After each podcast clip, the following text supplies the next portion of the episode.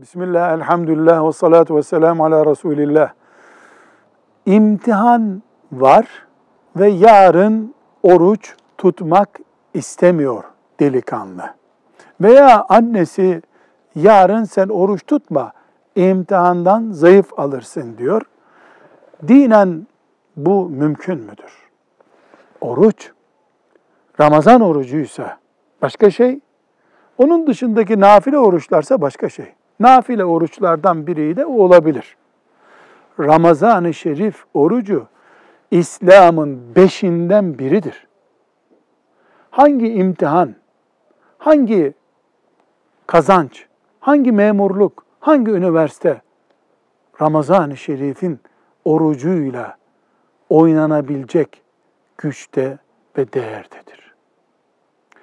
Bir de neden kendi kendimizi aldatıyoruz? Çok ciddi bir gerçek var. Yaşadığımız ülkede bu tür imtihanlar öğleden önce yapılıyor ve bitiyor. E gençler zaten sabah kahvaltısı yapmıyorlar. Yani imtihan için geldiğimizde kahvaltı bile yapmıyor gençler o saatlerde 9'da 10'da. Bu sadece şeytanın kışkırtmasıdır. Buna alet olmamak gerekir. Velhamdülillahi Rabbil Alemin.